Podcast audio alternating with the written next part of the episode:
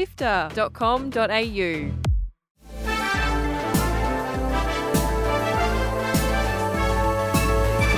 Hi, I'm Fiona Bartholomaeus. And I'm Kyle Pauletto. Welcome to Walkthrough Sifter's weekly recap on the biggest news in video games. This week, we get more of a picture on the future of Xbox. Developers Arrowhead are hiring due to Helldivers 2 popularity, and a new study reveals LGBTQ inclusion in gaming still has a long way to go. Here's the news for Sunday, 18th of February. Let's go. Join the Sifter community on Discord at sifter.com.au forward slash Discord. After a week of rampant speculation about the future of Xbox, Microsoft has broken their silence to set the story straight. And surprise, surprise, it's not nearly as dramatic or interesting as our collective imaginations are, but there are certainly some noteworthy developments. Speaking on the official Xbox podcast, President Sarah Bond, CEO Phil Spencer, and gaming content president Matt Booty laid out the blueprint for the future of Xbox. First up, Game Pass is not going to be available outside of Xbox and PC, but Spencer did confirm that four formerly Xbox exclusive titles would be going cross platform, but he remained tight lipped about which titles would be jumping ship. One thing he could confirm, though, is that Starfield and the upcoming Indiana Jones and the Great Circle are not on the list. Spencer said the decision comes from a belief that exclusives could become a thing of the past. And I do have a fundamental belief that over the next five or 10 years, exclusive games, games that are exclusive to one piece of hardware, are going to be a smaller and smaller part of the game industry. And that's not some great insight, because if you look at the last 10 years and what the biggest games are today, it's a natural place. Whether it's one console and PC, multiple consoles, mobile console and PC, you see big games landing on multiple platforms. And we want to be a great platform for creators that are trying to realize that potential.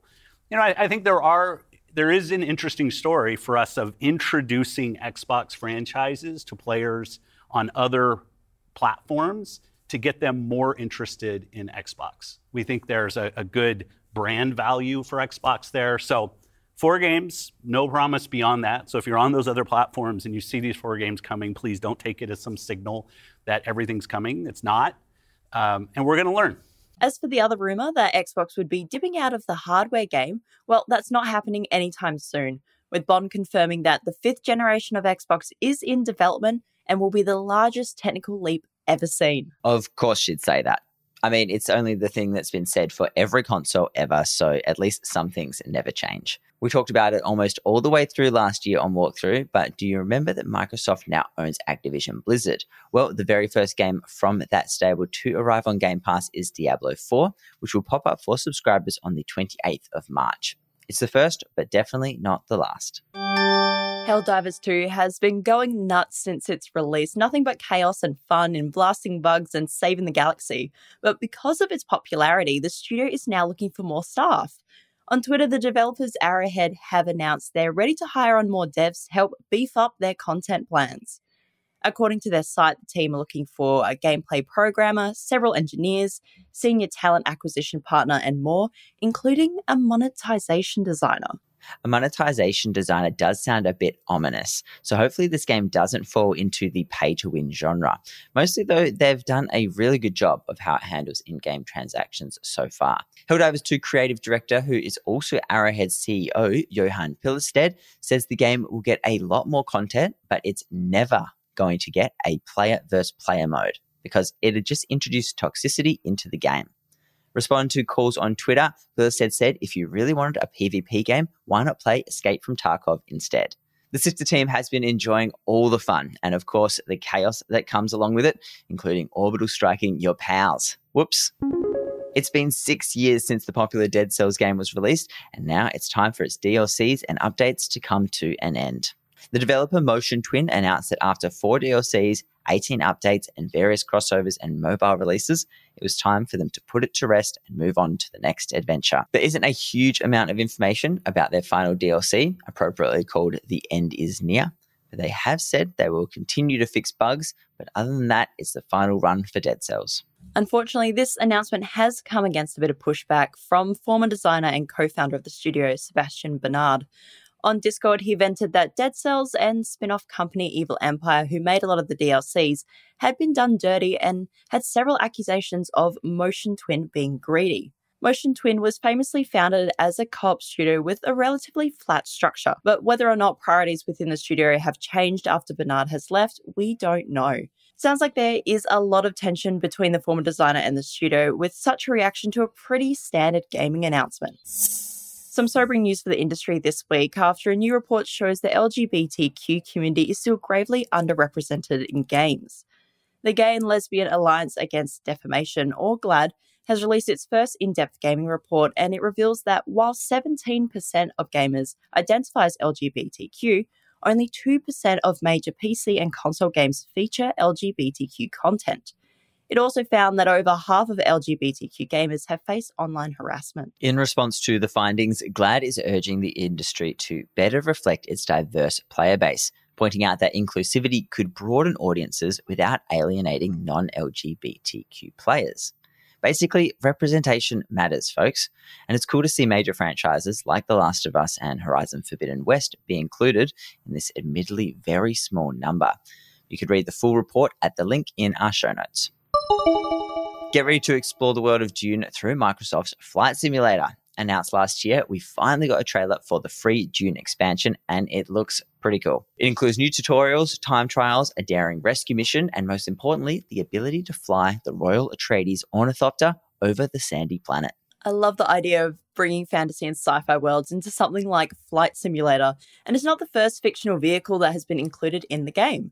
Earlier, the Flight Sim team brought the classic Halo Pelican to the game, and that was a blast, even including the classic Halo theme as one of the many toggles on the detailed cockpit controls. That's it for the big headlines. Here are the games coming out this week. Slave Zero X, the prequel to the 90s Slave Zero, hits consoles this week, diving back into the cyberpunk world. Run and slash your way through this 2.5D dystopian game with lots of combat as you seek to kill a man made god. Out on all platforms on the 21st. Plant, water, and grow your community garden in Garden Life, a cozy simulator. If you love a good chill game, this could be one for you, as you have full control over what your paradise will look like is coming to PlayStation, Xbox, PC, and Switch this Thursday. Survive the wilderness of the Pacific Northwest in Pacific Drive, a first person survival adventure where you'll navigate treacherous roads in your station wagon, dodging metal monsters and seeking escape. That's out on PlayStation 5 and PC on the 22nd. Also out on the 22nd is Nightingale, a survival crafting game where you explore a fantasy world that is mixed with Dickensian gas lamp aesthetics. It's got a very cool visual style, and we'll see if players flock to the Fae realms when it hits early access on PC on Thursday. Articles to read, Videos to watch. and podcasts to listen to. sifter.com.au. This has been walked through by Sifter. My name is Fiona Bartholomaeus. And my name is Kyle Pauletto. Thank you so much for listening. If you're looking for something to listen to, now you've reached the end of Walkthrough, why not check out our review show Drop Rate, hosted by Chris Button and featuring great games journalists sharing their thoughts and feelings on the newest games. Search for Sifter Drop Rate in your podcast player now and look for that green icon. Sifter is produced by Fiona Bartholomaeus, myself, Courtney Borrett, Adam Christou, Daniel Ang, and Chris Button. Mitch Loh is senior producer who edited this episode, and Gianni Di Giovanni is the walkthrough script editor and Sifter's executive producer. Thanks to Brian Fairbanks from Salty Dog Sounds for composing the walkthrough theme tune, and Audio Technica Australia for their support of Sifter's podcast. We'll be back with more news next Sunday. See you then.